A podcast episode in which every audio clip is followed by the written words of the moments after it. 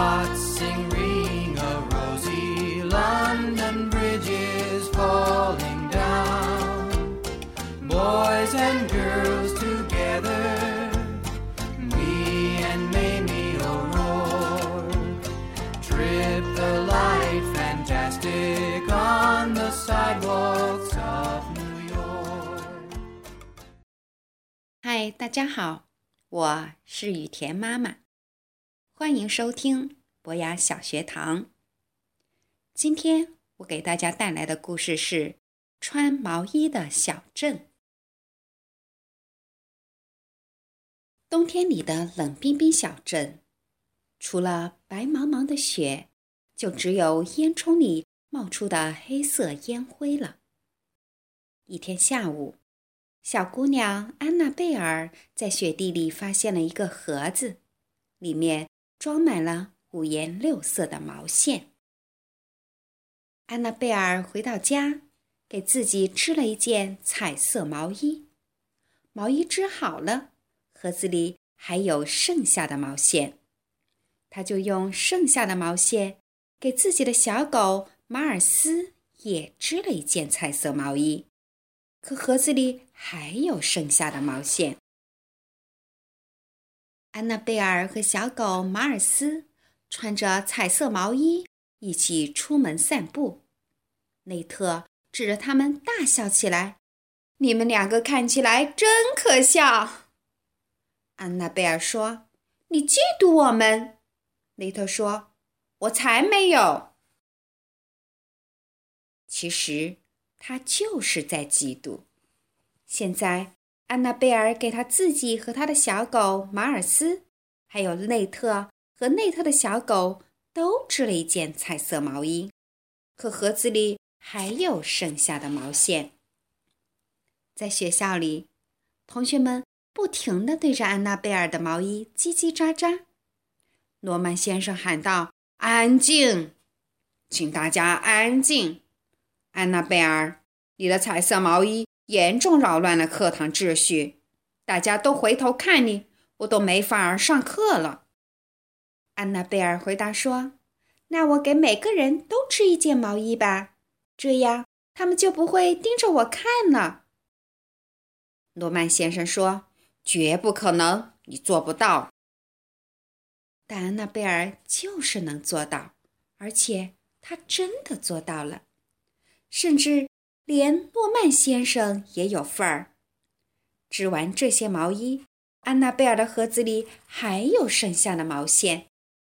他又织了彩色毛衣给爸爸妈妈、胖墩儿先生、胖墩儿太太、帕帕医生，还有小矮人路易斯。他给所有的人都织了一件彩色毛衣，除了不怕冷先生。不怕冷先生从来都不穿毛衣和长裤，他总是穿着背心和裤衩站在齐膝深的雪里。不怕冷先生这样说：“我不需要毛衣，谢谢。”于是安娜贝尔就织了顶毛线帽送给了不怕冷先生。这时候，安娜贝尔的盒子里还有剩下的毛线，她给所有的小狗织毛衣。给所有的小猫织毛衣，给各种各样的动物织毛衣。快了，人们念叨着，安娜贝尔的毛线就快要用完了。可是她的毛线怎么用也用不完。安娜贝尔开始给那些根本不穿衣服的家伙织毛衣。冷冰冰小镇穿上了彩色毛衣，变得和原来不一样了。冷冰冰小镇上有个女孩，她有一个神奇的盒子，里面装着用不完的毛线。这个消息越传越远，人们从世界各地赶来欣赏安娜贝尔织的毛衣，和她握手。有一天，一位特别爱打扮的公爵漂洋过海来到冷冰冰小镇，他想见一见安娜贝尔。公爵说：“小姑娘，我想买下你的毛线盒子，我可以付给你一百万美元。”不，谢谢。安娜贝尔头也不抬，她正在给一辆小货车织毛衣呢。公爵的胡子抖动了一下。两百万。安娜贝尔摇摇头，不，谢谢。一千万。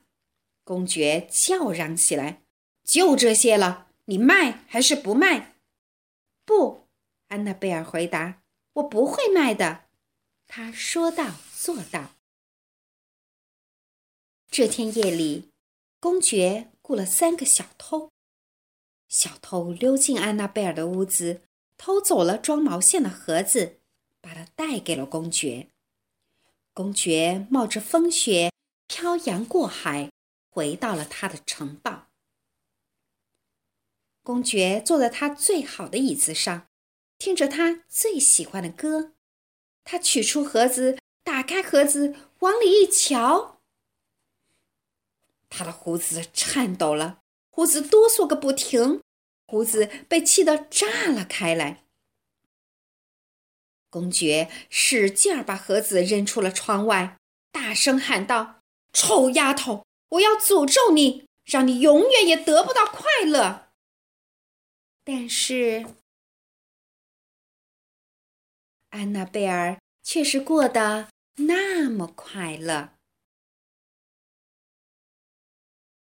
好了，故事结束了，感谢大家的收听，咱们下次再见哦。